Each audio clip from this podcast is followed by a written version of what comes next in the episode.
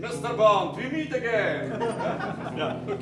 27 czerwca 1973 roku zapisał się w historii serii filmów o agencie 007 jako początek ery Rogera Mura.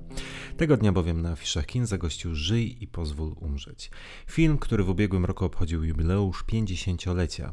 I z tej okazji nadrabiając zaległości w specjalnym rocznicowym odcinku podcastu James Bond Team.pl witają Was Przemek Bartnik, jamesbond.pl i Marcin Tadera, jamesbond.org.pl.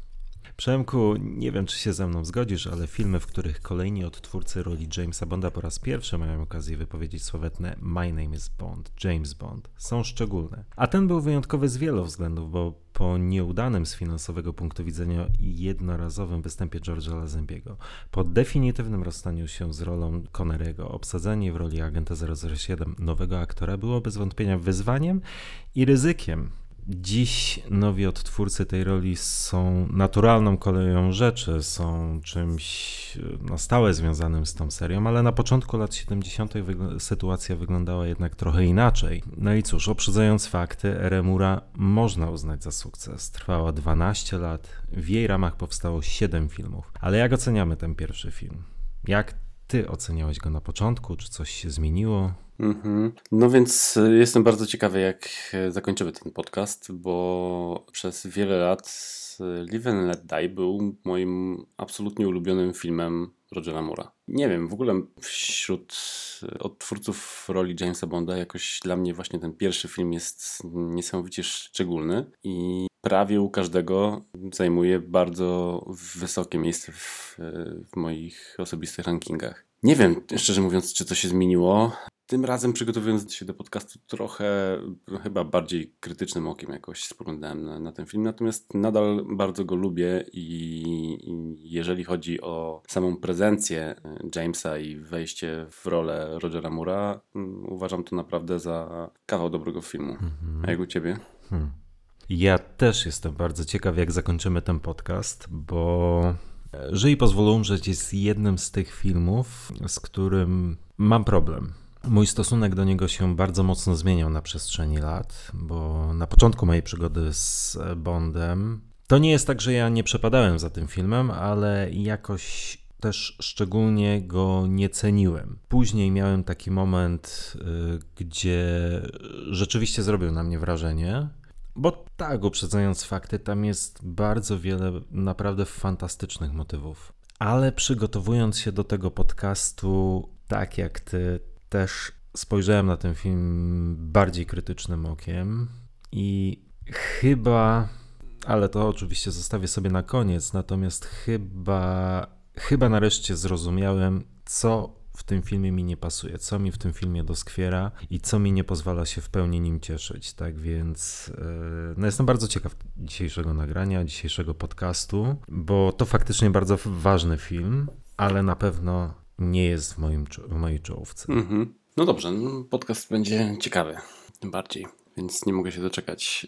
Kontekst. Kontekst. Kontekst, więc tak. E, warto chyba zacząć od takiej ciekawostki że nie wiem, czy wszyscy y, nasi słuchacze sobie zdają sprawę, ale to nie jest pierwszy występ Rogera Mura jako Jamesa Bonda. Hmm. To jest super ciekawostka, o której szczerze mówiąc totalnie zapomniałem, albo po prostu trzeba się przyznać, że chyba nie wiedziałem, aczkolwiek jestem przekonany, że oglądałem wszystkie dodatki na, na płytach, ale tym razem jak trafiłem na ten dodatek, to miałem wrażenie, jakbym go oglądał pierwszy raz. I w 1964 roku Roger Moore zagrał Jamesa Bonda w sketchu brytyjskim Mainly Milset. To był taki sketch prowadzony przez sławną piosenkarkę e, Milset Martin i ona tam gra bodajże radzieckiego szpiega, a sketch polega na jakichś tam dialogach właśnie, które przeprowadza z drugim agentem, którym jest James Bond, grany przez Rogera Moore'a hmm. w 1964 roku. Więc hmm. polecam, cały ten sketch jest, e, on trwa około 7-8 minut i jest na Blu-rayu w jednej z sekcji dodatków. Okej. Okay. To jest dla mnie nowość, przyznaję. Cieszę się, więc od, od tego chciałem zacząć. E, natomiast generalnie występ Rogera Moore'a w, w roli Jamesa Bonda myślę, że w pewien sposób był planowany. To znaczy, Roger Moore trochę się spodziewał tego, tego angażu i przez znajomość swoją z, z Salzmanem i przez to, że już tak naprawdę nie pierwszy raz o nim myśleli, tylko wtedy niestety albo stety obowiązywały go inne umowy czy to ze świętym, czy tutaj też przez chwilę jego występ stał pod znakiem zapytania przez Persu Persuaders, partnerów. Partnerzy. Partnerzy, dokładnie. E, ale myślę, że generalnie nie było to tak wielkim zaskoczeniem dla samego Rogera Mura i nie mhm. wiem, czy też dla reszty, mimo tego, że oczywiście byli brani pod uwagę przede wszystkim w ogóle amerykańscy aktorzy typu... Tak, na co naciskały United mm, Artists. Bart Reynolds, Paul Newman czy, czy Robert Redford nawet. Ja nawet ostatnio czytałem, że Clint Eastwood ponoć był w kręgu zainteresowań. Mm, to chyba o tym nawet mówiliśmy, tylko wydawało mi się, że mm, to gdzieś przy wcześniejszych filmach, nawet nie wiem czy nie przy Doktorze No, ale może albo przy w Tajnej Służbie Królewskiej Mości, nie, nie pamiętam. Ale gdzieś rzeczywiście też czytałem o Clincie. Mhm. Ciekawe. Natomiast na pewno tak, no amerykański amerykański James Bond. Hmm. Hmm. No dziś wydaje się to być herezją, ale też y, pamiętajmy o tym, o czym wspomniałem wcześniej. To jest film szczególny, ponieważ no, Sean Connery był, to był Sean Connery, był klasą samą do siebie, on zdefiniował tę postać i wielu nie wyobrażało sobie tak naprawdę Jamesa Bonda granego przez kogoś innego. Później mamy w Tajnej Służbie jej Królewskiej Mości film, który ty i ja uwielbiamy i jest w naszym absolutnym topie. No ale fakty są takie, że ten film był bardzo problematyczny i wyniki finansowe były niesatysfakcjonujące i odbiór tego filmu był również daleki od oczekiwań producentów. E, wrócono do Connerego, ok, na jeden, jedyny raz. Connery mm, w zasadzie mógł po raz kolejny wcielić się w rolę Jamesa Bonda, ale odmówił. Mhm. Tym bardziej, a zaproponowali mu tam jakąś e, mocną garzę, jeszcze większą oczywiście niż poprzednią, chyba nawet 5,5 bańki jakoś tak, to mhm. naprawdę sporo, ale Sean Connery to chyba nawet w biografii Rogera Mura e, Roger napisał, że sam zapytał Shona o to, czy na pewno nie chce zagrać jeszcze raz Jamesa. Powiedział nigdy więcej, ale jak wiemy, nigdy nie mów, nigdy. tak jest. Myślę, że historia z George'em Lazenbym, producentów, e, skutecznie wyleczyła z koncepcji zatrudniania do tej roli kogoś nieznanego, nieznanego aktora, więc musiano postawić na aktora, który ma już jakieś nazwisko wyrobione. Fakt, że Roger Moore był głównie aktorem telewizyjnym, no ale mimo wszystko święty był. Na topie. Nie wiem, czy fenom, nie wiem, fenomen to być może byłoby zbyt mocne słowo, ale był na pewno e, serialem mega, mega popularnym. Właściwie na całym świecie, tak więc wydaje się, że jego wybór był, tak jak już wspomniałeś, naturalną koleją rzeczy. No i, i okej, okay, i fajnie. Mhm. Dokładnie. Tym bardziej, mm, że tak jak powiedziałeś, jego angaż i jego era była sukcesem dla serii. Jest naprawdę masa fanów, mhm. którzy uważają Rogera za ulubionego twórcę roli agenta 007. Ja się do tych osób nie zaliczam, nie ukrywam. Ja też. Doceniam filmy z jego udziałem, zwłaszcza późniejszą część jego ery. Owszem, Moore nie jest moim ulubieńcem, ale być może jest dokładnie tym, kogo w tamtym momencie ta seria potrzebowała. Mhm. Ja myślę, że nawet na pewno. Na pewno i dzięki niemu też ta seria jest bardzo różnorodna i to, co zawsze powtarzam i będę powtarzał chyba w każdym odcinku podcastu, ta seria jest, siłą tej serii jest to, że każdy może tutaj znaleźć coś dla siebie, a Roger Moore pokazał, że Bonda można zagrać zupełnie inaczej i że może się niezwykle, niezwykle podobać. Dokładnie, dokładnie tak. No to co? Idziemy do filmu? Czy jeszcze o reżyserze i scenarzyście, czyli najważniejszych twórcach tego filmu? Mhm, w sumie możemy, jasne. Okej. Okay. No dobra, no to reżyser Guy Hamilton postawiono na, na pewniaka, można myślę tak powiedzieć. Reżyser Goldfingera, O fenomenie tego filmu będziemy już za parę miesięcy rozmawiali, myślę, bardzo szczegółowo Mhm. w serii podcastów, z racji tego, że 2024 rok jest rokiem 60. rocznicy premiery tego filmu. Jest to też reżyser Diamenty są wieczne, filmu Dobrze powiedziane. e, nie aż nie aż tak kultowego i późniejszego Człowieka ze złotym pistoletem. Mhm. Scenariusz Tom Mankiewicz, czyli scenarzysta również Diamenty są wieczne, no i późniejszego Człowieka ze złotym pistoletem. Maczał też swoje palce w Szpiegu, który mnie kochał, w Moonrakerze późniejszych, ale tam nie został wymieniony w czołówce. Tak jest. Okej, Gun Barrel. Gun Barrel. Spoko. Spoko. Inna muzyka, inny trochę rodzaj dźwięków przy Gun Barrelu. Bardzo nietypowa w sumie poza Jamesa i taki charakterystyczne złapanie się za prawe ramię Rogera. Nie wiem, czy jestem fanem akurat tej pozy. Chyba z, jakbym miał robić ranking, to gdzieś bym ją umieścił na szarym końcu, ale doceniam za to, że próbowano jakby pokazać coś zupełnie Coś nowego. zupełnie nowego. I spoko. W muzyce wybrzmiewa gitara elektryczna, coś czego później, bo o tym za chwilę będziemy mówić, muzykę do tego filmu skomponował George Martin, natomiast John Barry będzie konsekwentnie odmawiał Rogerowi Moore'owi tego instrumentu. Ja wiem, że to dziwnie brzmi oczywiście i wydaje się to być rozkmina e, nonsensowna, ale faktem jest, że jednak John Barry rezerwował gitarę elektryczną dla Shona Connerego i nie uważał, teraz nie wiem jakiego słowa użyć, Pamiętam, jak mówiłeś, żeby był godny, tak? Roger Moore no, żeby był dźwięków. godny, wiem, ale to tak brzydko, nie za fajnie brzmi. Mhm. No powiedzmy, że e, Moore nie wpisywał się w jego koncepcję Jamesa Bonda, któremu warto e, riffy gitarowe w Gun Barrelu poświęcić. Mhm. Też ewidentnie nie był fanem Rogera. E, Ale chyba nawet y, mniej, y, na pewno mniej go doceniał niż my w takim razie. No dobra, ale mm, całość Gunbrella jest, jest ciekawa. Jest ciekawa. Jest, Tak jest. Jest okej. No i sekwencja przedtytułowa. Nietypowa znów w sumie, e, jak na serię, bo pierwszy raz od pozdrowień z Rosji w Mhm. e, tej sekwencji nie widzimy Jamesa Bonda. Zgadza Widzimy się. za to trzy morderstwa w trzech różnych lokacjach, poczynając od Nowego Jorku, siedziby Narodów Zjednoczonych. dokładnie. Kabelki zostają zamienione, a konsul brytyjski pada od jakiegoś tam śmiercionośnego dźwięku dostarczonego do Nie wiem, czy można go określić mianem konsula. Właściwie wydaje się, że to jest agent, agent MI6 nazwiskiem Dawes. Pewnie jest to ambasador brytyjski przy ONZ-cie. Chyba M o nim mówi zresztą, nie? I wymienia Tak. go z nazwiska.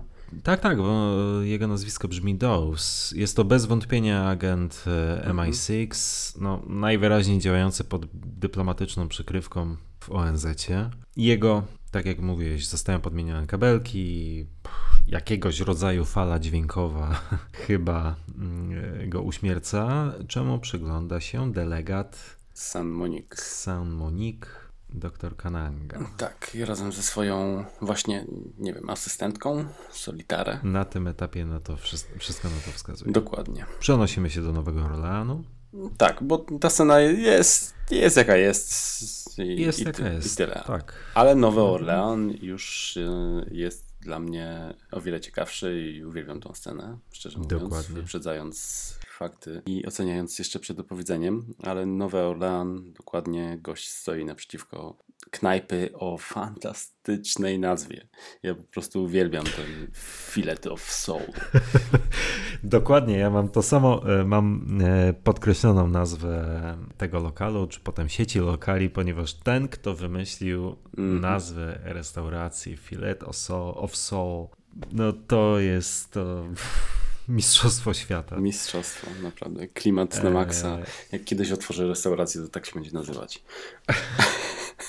Dokładnie tak. Człowiek, o którym ty mówisz, to jest kolejny agent MI6 nazwiskiem Hamilton, który obserwuje, e, oprócz restauracji, jest świadkiem również czegoś, co w Nowym Orlanie najwyraźniej jest określane mianem jazzowego pogrzebu. Czyli Mhm, jest to mhm, mhm. parada, kawalkada żałobników.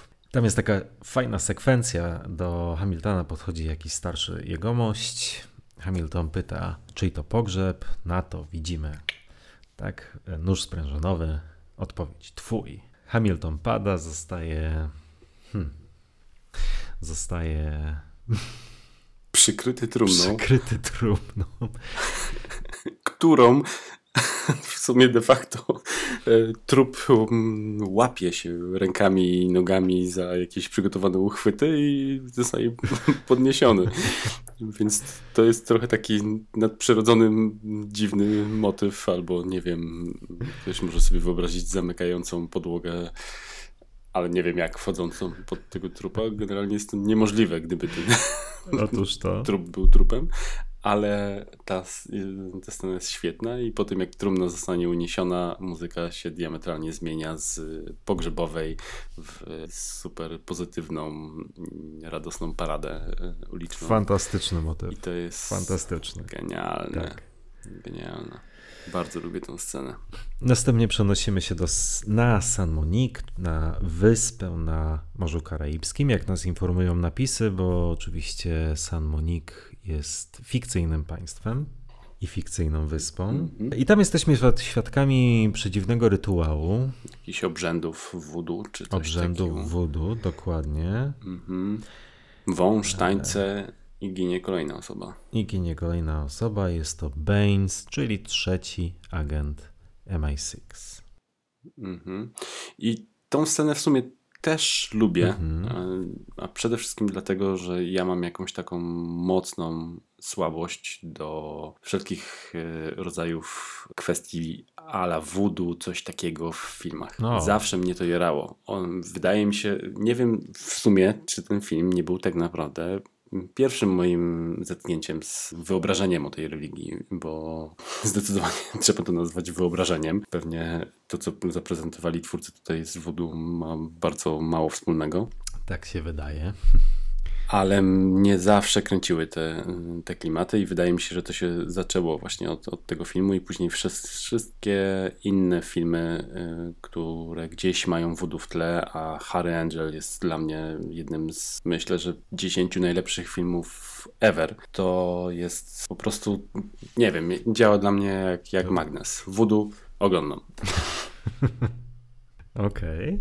Dlatego ta sekwencja też mi się podoba. I ona w sumie jest dosyć fajnie zrealizowana. Tam nie widać żadnej jakiejś takiej, Tak. mm, nie wiem, sztuczności albo takich akcji typu y, obóz cygański w pozdrowieniach z, z Rosji. To, to jest rozmach, fajnie przygotowane, fajnie, fajne inscenizacje, fajne tańce. Mm, Mnie to kręci. Z tym rozmachem to nie jestem do końca pewien, czy się z Tobą zgadzam. Natomiast scenografia jest świetna. Tutaj jest suspens, widać to, to przerażenie na twarzy Bainesa wydaje się być bardzo prawdziwe. Mhm.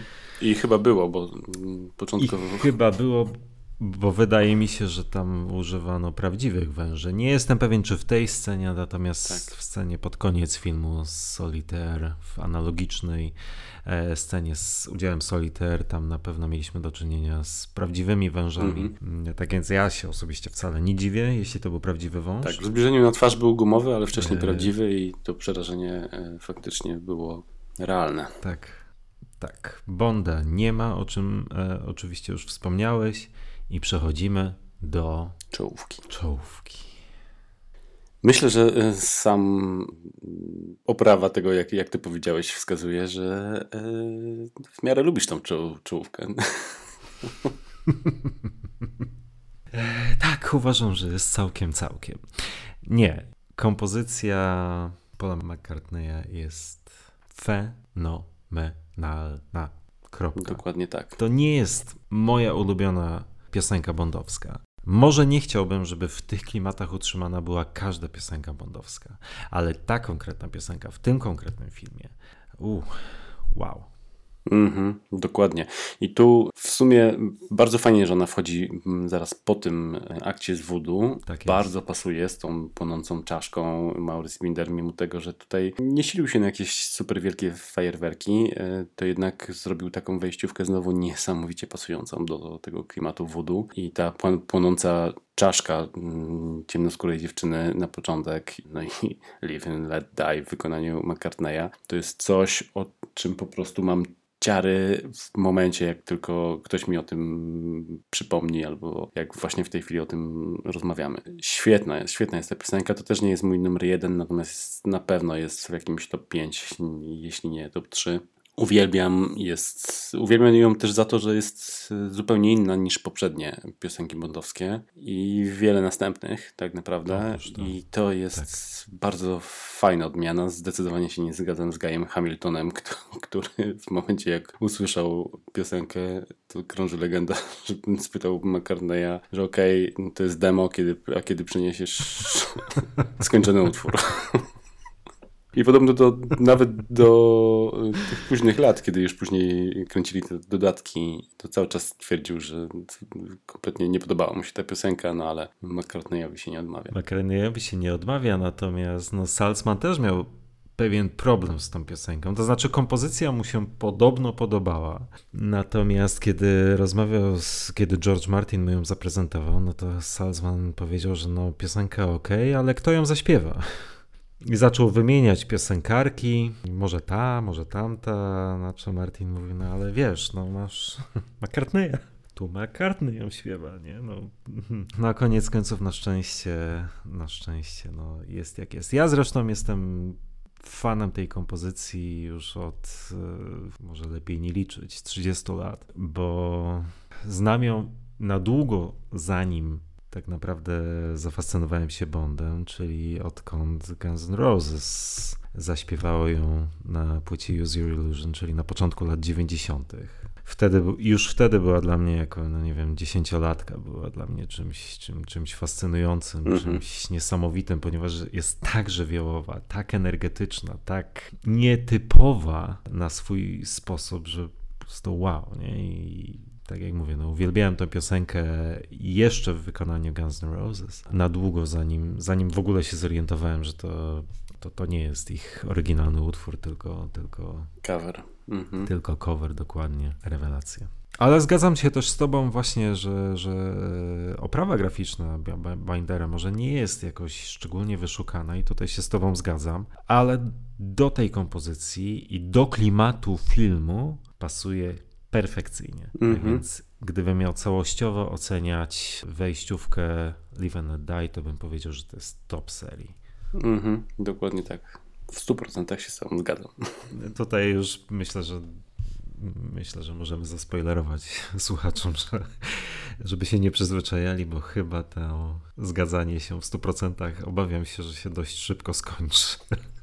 Nie, no myślę, że często będziemy mieli podobne zdanie tutaj.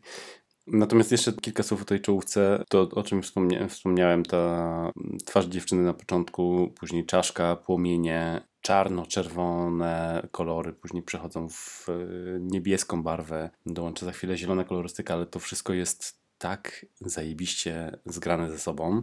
Nie jest to kompletnie Mhm. od czapy, jak e, w No Time to Die chociaż, o czym rozmawialiśmy. Tu te kolory grają ze sobą idealnie, pasują w perfekcyjnie do muzyki, Mhm. perfekcyjnie do klimatu filmu i to jest naprawdę arcydzieło. Top topów, tak jak powiedziałeś, super.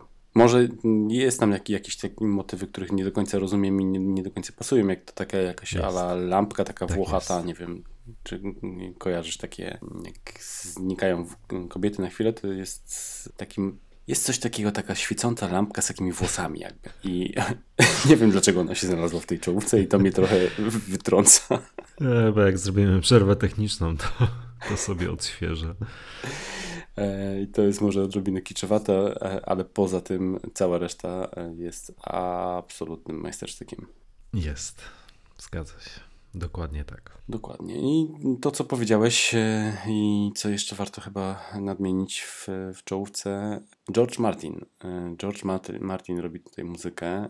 Nie wiem, jak by poradził sobie John Barry. Zapewne, znając Johna Barrego, poradziłby sobie i pewnie byśmy mówili o tym, że jest fantastyczna ścieżka. Natomiast ja w serii Bondowej bardzo lubię, jak pojawia się coś świeżego, coś nowego i w przypadku muzy- muzyki zdecydowanie dokładnie tak samo myślę. I George Martin z tymi swoimi dźwiękami bardzo pasującymi tutaj do klimatu filmów typu Black Exploitation z y, czarnoskórymi aktorami i Nowy Orlean, tutaj Voodoo, on się tutaj wpisał z tymi dźwiękami świetnie i ja szczerze mówiąc całą tą ścieżkę do, do filmu uważam za jedną z topowych w, w serii.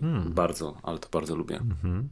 Tak, to bez wątpienia jest bardzo, bardzo udana ścieżka dźwiękowa. Nie wiem, czy na razie jestem już na tym etapie, żeby, żeby rzeczywiście uznać ją za top serii, ale tak, też uważam, że od czasu do czasu takie wpuszczenie świeżego powietrza e, artystycznie tej serii robi dobre.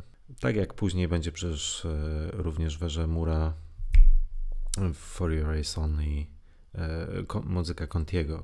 Jakże odmienna od Barego, ale też świetnie wpisująca się w film, w klimat filmu w lata 80., początek lat 80., nowe dźwięki, nowe brzmienie, tak więc od czasu do czasu jak najbardziej. No i ja też partyturę Martina uwielbiam za fenomenalne wykorzystanie motywu e, muzycznego Paula McCartney. Mhm, Świetnie, mhm, dokładnie. fantastycznie. W kilku momentach wpisał piosenkę tytułową, wykorzystał piosenkę tytułową e, jako element ścieżki dźwiękowej. Rewelacja. Dokładnie tak. I pasuje to naprawdę świetnie. No dobra, to myślę, że czołówkę mamy za sobą i przechodzimy do wejścia Rogera. Tak jest. A, a Roger wchodzi jak żeby inaczej z łóżka. Myślę, że to wejście Jamesa Bonda e, w wykonaniu Rogera Mura e, leżącego z kobietą w łóżku e, chyba najlepiej opisuje dokonanie Jego erę. jego era i dokonanie Rogera.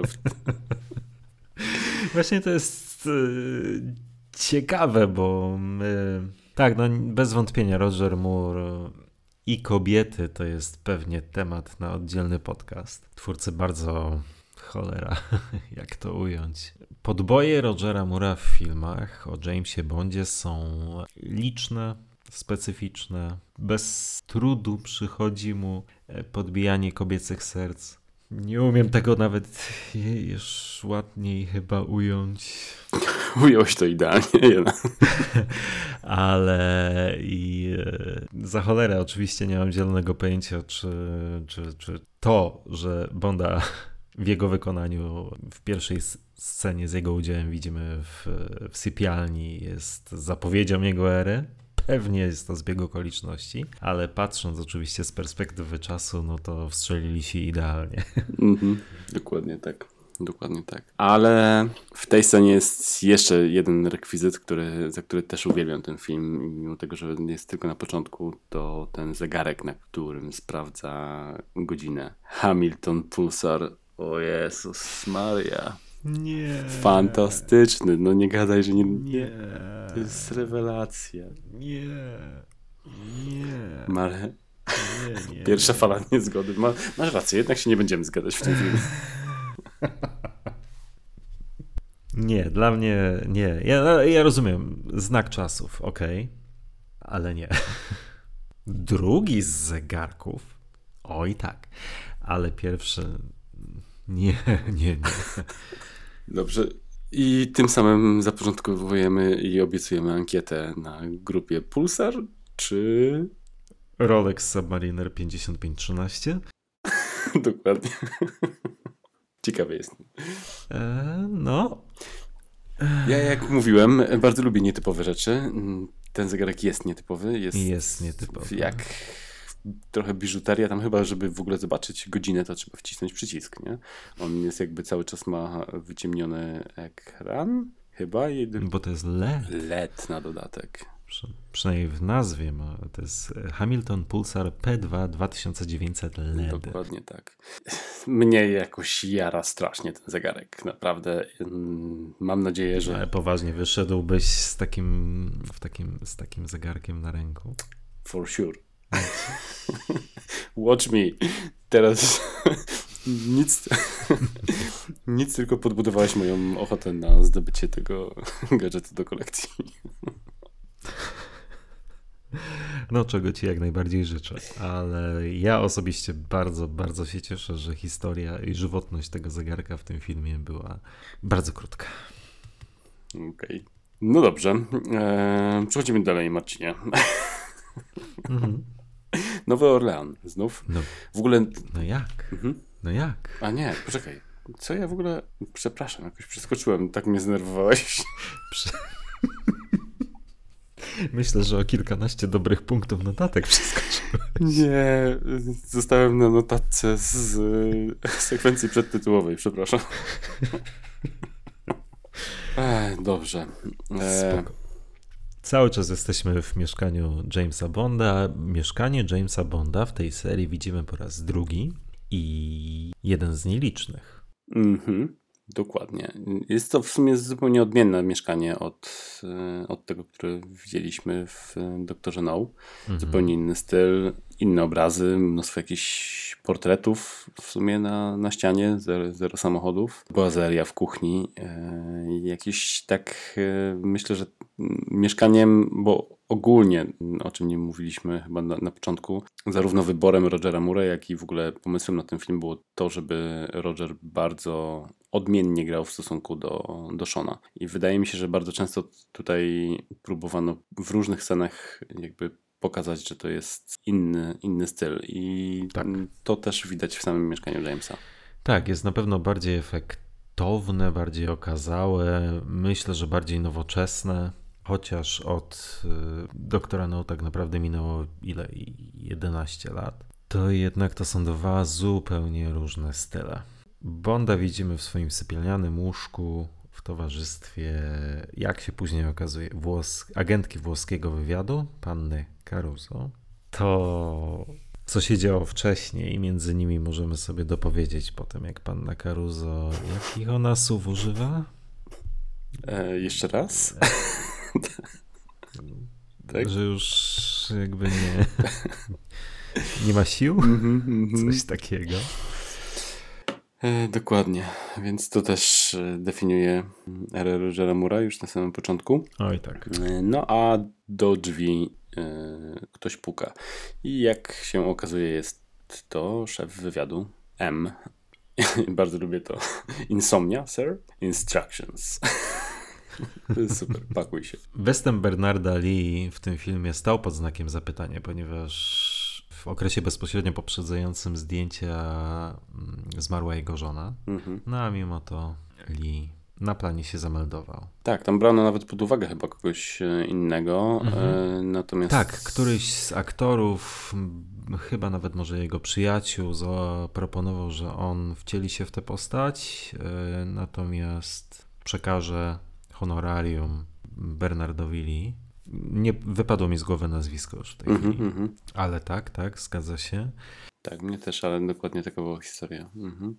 No i co? I nie mamy tak naprawdę typowego dla wcześniejszych odcinków briefingów w gabinecie M, tylko y, jesteśmy w mieszkaniu Jamesa, gdzie M przekazuje informacje co, co do nowej misji agentowi. Co być może też jest jednym z tych elementów, który miał zdystansować erę Rogera Mura od, od, od Shona Connerego. Mhm, dokładnie. E, scena jest ogólnie fajna, jest e, ubrana w kilka fajnych e, gagów. Lubię ten, to ich przejście do kuchni i robienie kawy M. Co prawda, zawsze sobie wyobrażałem albo myślałem o tej scenie w ten sposób, że James bardzo się zna na tym robieniu kawy i ma taki wymyślny ekspres La Pavoni zresztą, który uwielbiam. Sam mam nawet La Pavoni ekspres, ale Ach, tak? słuchaj, nowszy w sensie nie, nie to, że nowszy, znaczy na pewno nowszy, nie z 72, ale y, inna, inna technika, ale y, super, super ekspres i ja ogólnie jestem kawoszem. Uwielbiam oprócz picia kawy rytuał samego przygotowywania kawy. Dla mnie to nasypanie kawy odpowiedniej ilości, odpowiednie ugniecenie, odpowiednie zmielenie które tutaj też jest zresztą pokazywane, tylko tutaj ten młynek jest trzy razy większy od ekspresu. A to, co też jest ciekawe. Natomiast zawsze sobie wizualizowałem i wyobrażałem tą scenę jako sophisticated James, który tutaj pokazuje swoje umiejętności w parzeniu kawy. I trochę myślę, że taki był zamysł, zamysł. I to samo zresztą y, irytuje M, bo tak czeka na tą kawę i w końcu mówi, jak już dostaje e, filiżankę, to mówi, czy to wszystko już, zniecierpliwiony, ale w gruncie rzeczy, jak już zacząłem się interesować sam parzeniem kawy i przygotowywaniem, to jak patrzę, jak James robi tą kawę tutaj, to mnie szlak trafia. jak, jak można nalać e, espresso do filiżanki, po czym dolać mleka i dopiero włożyć e, do spieniarki, bo to, on tam zaczyna pienić tą e, jakby kawę razem z dolanym mlekiem. Tam się w ogóle nic nie pieni, tylko to, co robi, to yy, brudzi i filiżankę, i ten talerzyk, i podaje taką upieprzoną filiżankę tak. swojemu I szefowi. podstawkę, tak. tak. Eee, talerzyk. Więc myślę, że Roger chyba nie do końca yy, był ekspertem w tamtych czasach w przygotowywaniu myślę, kawy. Myślę, że nie sam fakt, że wymieniłeś producenta e, tego ekspresu, czyli La Pavoni, to jest też coś, na co, war- na co warto zwrócić uwagę. Żyj i pozwól umrzeć jest cholernie naszpikowany product placementem. Jest on w tym filmie mega widoczny, bardzo rzucający się w oczy. To, co potem zrobią z Bollinger to jest wręcz kuriozum, no to też jest, e, to znaczy product placement nie jest nowością w tej serii, ale myślę, że tak nachalny product placement jak w tym filmie, to już tak. Tak, no rzeczywiście tutaj jest, jest sporo film. Gdzieś chyba nawet czytałem jakąś listę produktów użytych, użytych w, w tym filmie i jest ich naprawdę sporo. Zresztą chyba nawet o tym świadczą napisy końcowe, już wybiegając bardzo mocno e, naprzód, bo napisy końcowe zaczynają się od wymienienia lokalizacji, lokacji, lokacji, w których ten film był kręcony, a następna plansza informuje nas o partnerach tego filmu, co myślę też o czym świadczy. Dopiero później mamy te zwyczajowe, e, zwyczajową obsadę. Nie zwróciłem na to uwagi w sumie. Mm. Mhm. No, tak więc e, tak, ten film jest bardzo, bardzo mocno product placementem obciążone. Naszpikowane. Naszpikowane, mm -hmm, tak. Mm -hmm. Dokładnie. No dobra, ale wracajmy do mieszkania Jamesa. M dostaje upragnioną kawę, chociaż trochę to trwa. Wchodzi Lois Maxwell, czyli Moneypenny. Przynosi mu gorszy zegarek. No, nie chcę, żebyś był rozczarowany, jak zobaczysz wyniki ankiety. Wiem, wiem. Zapraszamy na grupę James Bond Team.pl na Facebooku, jeśli macie ochotę zagłosować na ten Zdaję sobie sprawę. Słuchaj, e, powiem tak. Jeśli ty mi kupisz tego Rolexa, to ja ci kupię tego Pulsara. Masz rację. Zakładając, że nie będę musiał zastawić mieszkania, bo nie mam zielonego pojęcia, ile, jaka może być jego cena. Mhm, ale na pewno niższa ale... niż tyle, ile ja musiałbym wydać na, na wygraną, która jest tak naprawdę bankowo po twojej stronie, bo zdaję sobie sprawę, że ja bardzo często lubię takie rzeczy, które mm, są dosyć kontrowersyjne. I nie inaczej jest w przypadku tych zegarków, więc może nawet nie będziemy robić tej ankiety, żeby się nie kompromitować. Nie, nie, nie, nie, słowo się rzekło. Tak, ale James dostaje mm, nowy zegarek i a raczej e, jego stary zegarek, który został naprawiony, o tak, i James tak. szybko go testuje mhm. tak naprawdę, pokazując nam pierwszy i w sumie jeden z nielicznych gadżetów. E, Zgadza się. Jeżeli nie jeden gadżet, nie wiem czy jeszcze. No, później jeszcze są te gadżety, które wykorzystuje w, w hotelu w San, na wyspie San Monique, typu, nie wiem, sprawdzanie podsłuchów, czy jakieś E, ten taki e, do wysyłania kodu alfabetem Morsa, mm -hmm, szczotka mm -hmm. łamane na nadajnik. Mm -hmm. ale, ale tak, gadżety rzeczywiście w tym filmie zostały zminimalizowane. Nie ma w tym filmie Q. Dokładnie. Desmond Llewellyn był wtedy zaangażowany w jakąś inną produkcję i producenci jakby pominęli w ogóle, pomyśleli, że Desmond nie będzie miał czasu i totalnie olali temat, a Desmond w końcu chyba sobie załatwił. Dogadał się z twórcami produkcji, w której występował, y, żeby mieć czas na, na zagranie tych scen w Bondzie i później był bardzo zniesmaczony, że jednak nie zmienili scenariusza, y, żeby się tam pojawił. A to ja z kolei znam inną historię, bo o tym mhm. też nie wspomnieliśmy, a to jest szalenie ważna rzecz.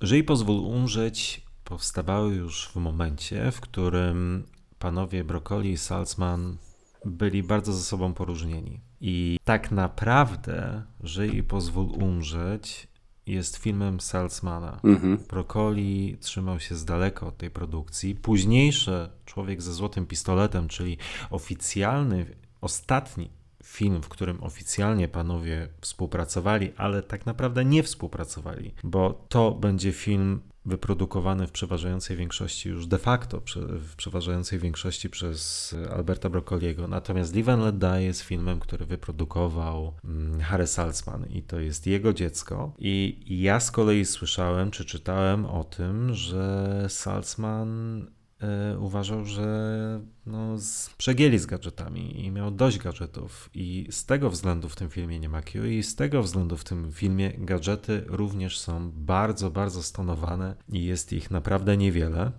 Ale w zamian, co jest e, ciekawe, po raz pierwszy i chyba ostatni w tej serii dowiadujemy się, jak tak naprawdę nazywa się coś, co zwyczajowo nazywamy Wydziałem Q.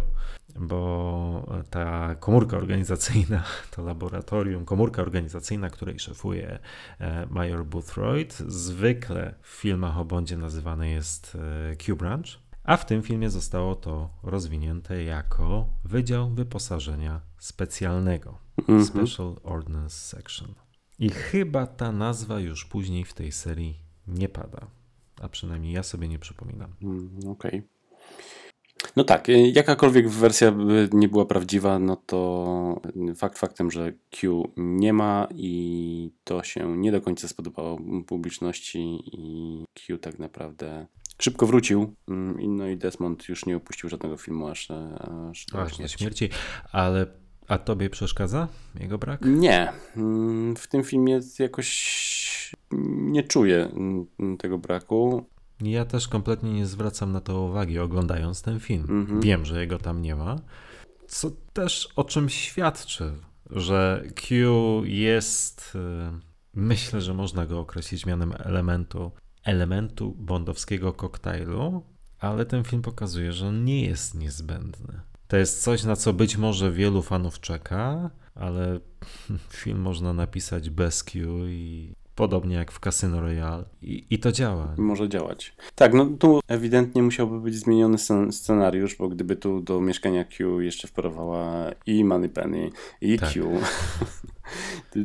zrobiłoby się zbyt tak, tłoczno, tak, tak. tak, mi się wydaje, więc zdecydowanie nie do końca by pasował. No, w, w, tym filmie musieliby coś przemyśleć, przemyśleć i y, chyba jednak wysłać Jamesa do, do siedziby, a nie odwiedzać go w, w jego mieszkaniu. Natomiast tak, między kadrami tutaj jeszcze widzimy, że mm, agentka, o której wspomniałeś, y, przemyka z sypialni do, do salonu. Manny Penny ją zauważa, a się chowa w szafie. Za chwilę mamy prezentację tego gadżetu, o którym mówiliśmy, czyli James uruchamia magnes i przyciąga łyżeczkę, którą M miał przy filiżance kawy i zaczyna też dosyć tutaj jest delikatnie to pokazane, ale zaczyna tą taką swoją manierę, która będzie towarzyszyła Rogerowi przy prawie każdym odcinku, czyli takiego wszechwiedzącego wykładowcy, który sprzedaje tak. M, na czym polega mhm. ten gadżet i uwielbiam, bo M zawsze to super irytuje i nie inaczej jest w tej scenie i uwielbiam, jak on tutaj mówi, że bardzo go korci, żeby spróbować, czy, czy rzeczywiście e, ten magnes potrafi zmienić tor lecącej kuli. Ale co jest w sumie fajnie, że o tym wspomniałeś, bo rzeczywiście M w tej scenie jest podirytowany, tylko że ja zawsze odnoszę wrażenie, że on już jest poirytowany w momencie, w którym Bond otwiera mu drzwi. I tak się zastanawiam, dlaczego?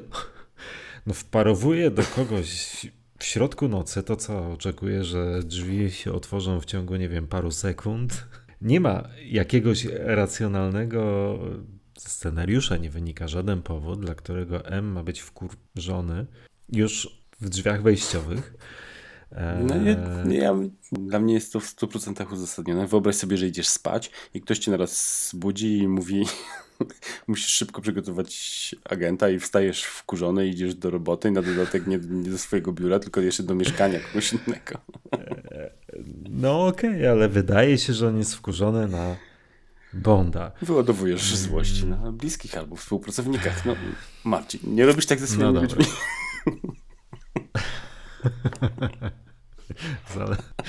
nie odpowiem na to pytanie.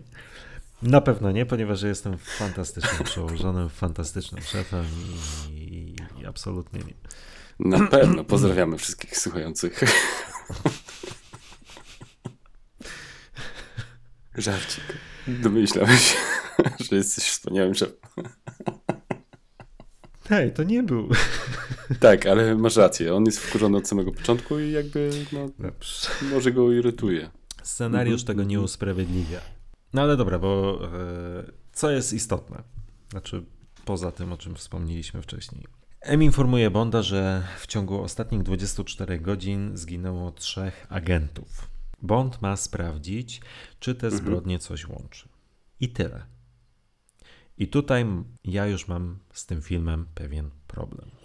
O kurde, już tutaj. Tak, już tutaj i to jest coś, co mnie naszło właściwie teraz, kiedy przygotowywałem się do tego podcastu, bo wcześniej jakoś nigdy nie zwracałem na to uwagi. Na tym etapie my nie wiemy, po co Bond leci do Ameryki. To znaczy tak, ja wiem, że tam zginęło trzech agentów, natomiast no, nie mamy żadnej poszlaki, my jako widzowie, nie mamy żadnej poszlaki, co te zbrodnie może łączyć. I myślę, że powinniśmy mieć.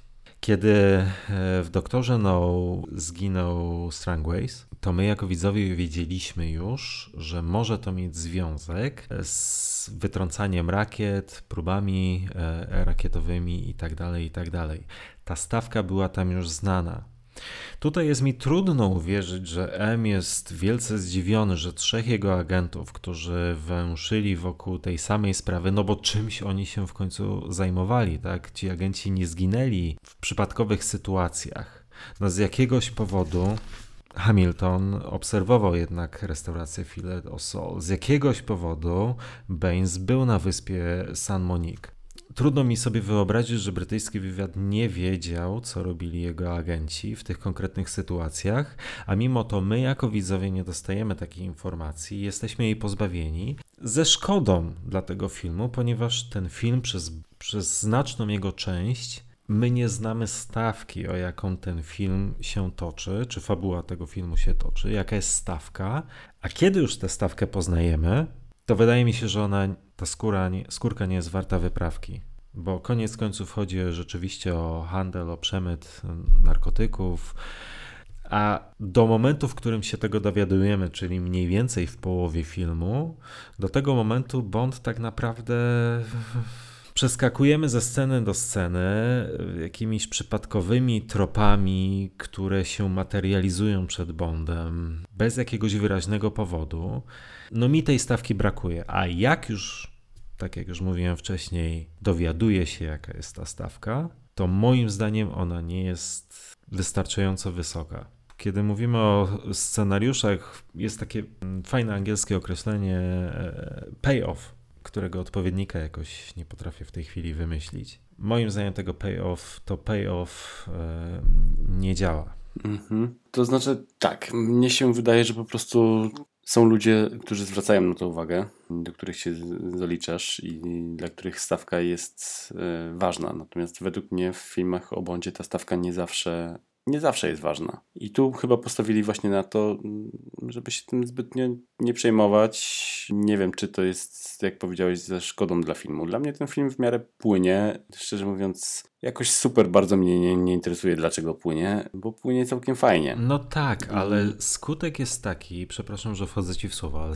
zmierzam do tego, że skutek jest taki, że Bond leci do Ameryki, w zasadzie nie mając żadnego punktu zaczepienia, i co by się stało, gdyby nie było tej sceny na, na autostradzie? To od czego by zaczął? Mi tego osobiście brakuje. Wydaje mi się, że mi tego zawsze brakowało, tylko teraz to dopiero sobie uzmysłowiłem, kiedy no też już niejednokrotnie o tym wspominaliśmy, trochę inaczej te filmy oglądamy, kiedy je po prostu włączamy po to, żeby sobie obejrzeć film o Bondzie, a trochę inaczej te filmy oglądamy, kiedy się przygotowujemy do podcastów. I myślę, że teraz dopiero mnie to uderzyło, że no, no zaraz, zaraz, no ale hmm. Zwykle y, i wcześniej i później, jeśli filmowcy nie mają pomysłu na jakieś sensowne zawiązanie akcji, to właśnie wymyślają McGuffiny, które mają nam tę stawkę, czy one mają większy czy mniejszy sens, można dyskutować, ale no one y, symbolizują, wyrażają tę stawkę, o którą toczy się fabuła filmu.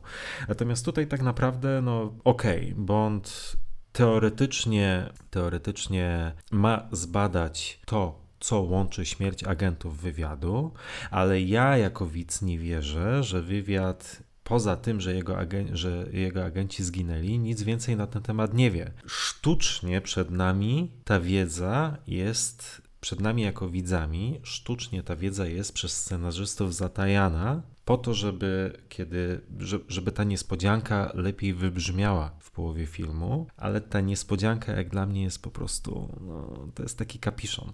Nie, żeby motyw narkotyków, handlu narkotykami i tak dalej, i tak dalej, żeby to nie było coś, wokół czego warto zbudować film o Bondzie. Patrz, licencja na zabijanie, gdzie to zagrało świetnie, ale tutaj jest ten wątek tak marginalny, bo nawet jak my się o tym dowiadujemy, poświęca się temu dwa zdania, później na kolejną godzinę zapomina się o tym, żeby to wypłynęło w jakimś jednym zdaniu w trzecim akcie i znów koniec. No, plus fajna scena wybuchu. Natomiast w licencji na zabijanie to rzeczywiście my jako widzowie mamy świadomość tego, że ten, ten, ten handel narkotykami, że to jest, że e, Sanchez jest baronem narkotykowym, że mhm. to jest coś, coś dużego. Tak. Tutaj jest to po prostu no niemal jak McGuffin. Niemal. Dokładnie tak, niemal jak McGuffin i z tym się z tobą zgadzam, natomiast nie zgadzam się kompletnie z tym, że mówisz, że jest sztucznie zatajane po to, żeby później wybrzmiało bardziej. Tutaj właśnie dla, jak dla mnie on cały czas jest, tak jak powiedziałeś, super marginalnym elementem tego filmu. Tutaj jakby nie przykładają roli w ogóle, e, tu nie mamy gościa, który chce panować nad światem, tu nie mamy jakiegoś super wielkiego e, zagrożenia. Tutaj po prostu wydaje mi się, że jakby mm, postawili na kartę, że to wcale nie do końca jest tak ważne. Ważne jest jakiś tam charyzmatyczny zwol, co on tam chce zrobić, to, to fuck it. I cała misja Bonda okay. to też w sumie nie wiem, czy to jest w głównej mierze to, co interesuje widza. Widz ma się dobrze bawić na, na filmie, lećmy od sceny do sceny. I dla mnie tutaj w żaden sposób nie jest to poprowadzone po to, żeby później coś wybrzmiało bardziej, tylko jakby dokładnie to, co powiedziałeś. Cały czas ten wątek jest bardzo spychany na bok i to jakby usilnie ten film pokazuje, że to nie do końca jest ważne i to nie jest klucz tej, tej historii. Tu jest taka po prostu tam sobie historia najważniejsza jest, najważniejsze jest prowadzenie nowego Jamesa. James nadal żyje i ma się dobrze i potrafi poprowadzić film. I ja to mhm. kupuję, szczerze mówiąc. Nie, nie, jakoś nie, nie brakuje mi tutaj tego, tej stawki, o której mówisz. No dobra.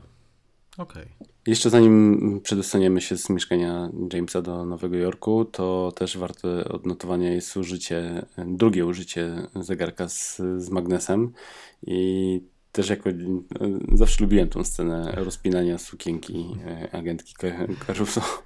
Natomiast e, bardzo polewałem, jak oglądałem dodatki i jak opowiadali, że to bardzo łatwo i magnetycznie fajnie wygląda na, na ekranie, natomiast w rzeczywistości dwóch facetów leżało pod nią i naciągało sukienkę, żeby, była, żeby łatwo ten zamek był rozpinany. Drugi gość gdzieś tam ciągnął za żyłkę i generalnie to była taka scena, w której musieli sporo powycinać. Czterech gości wokół rozpinało sukienkę za pomocą żyłki. Ale efekt jest rzeczywiście niezły. To trzeba przyznać. Ja też jeszcze się zastanawiałem, oglądając ostatnio ten film, ponieważ Money Penny wychodząc z mieszkania Bonda, Bond jej dziękuję. mm, za pomoc, no bo rzeczywiście Moneypenny bardzo mocno przyczyniła się do tego, żeby M nie odkrył, że Bond jednak romansuje z włoską agentką włoskie, włoskiego wywiadu, która się temu wywiadowi włoskiemu zagubiła i Moneypenny żegna go słowami ciao bello i zastanawiam się, czy to ciao, które pada w Doktorze No, które pada w e, pozdrowieniach z Rosji, tutaj pojawia się przypadkowo, czy nieprzypadkowo. A że w przypadki ja nie wierzę, chociaż te tutaj oczywiście w tym kontekście są dość Naturalne. e, solidnie Mhm, umotywowane i naturalne, jednak mimo wszystko nie wiem, czy nie jest to takie delikatne nawiązanie do pierwszych scen między Moneypenny a Bondem, którego grał Sean To Connery. jest bardzo fajny trop i fajna uwaga. Ja bardzo lubię takie, e, takie nawiązania i kupuję to, aczkolwiek nigdy w życiu o tym nie pomyślałem. I zawsze myślałem, że to ciao bello jest po prostu wypowiedziane z uwagi na Włoszkę obecną w domu. Ale to naprawdę fajna, e, fajna obserwacja. I tym oto akcentem kończymy pierwszy z, jak się okazuje, co za niespodzianka, serii podcastów poświęconych filmowi Żyj i pozwól umrzeć przy okazji rocznicy. 50. rocznicy. Dokładnie tak. E, Nie mogę się doczekać kolejnego odcinka. Wielkie dzięki Marcin i Dzięki James Bond. Team.pl powróci. James Bond Team powróci. Do usłyszenia. Do usłyszenia.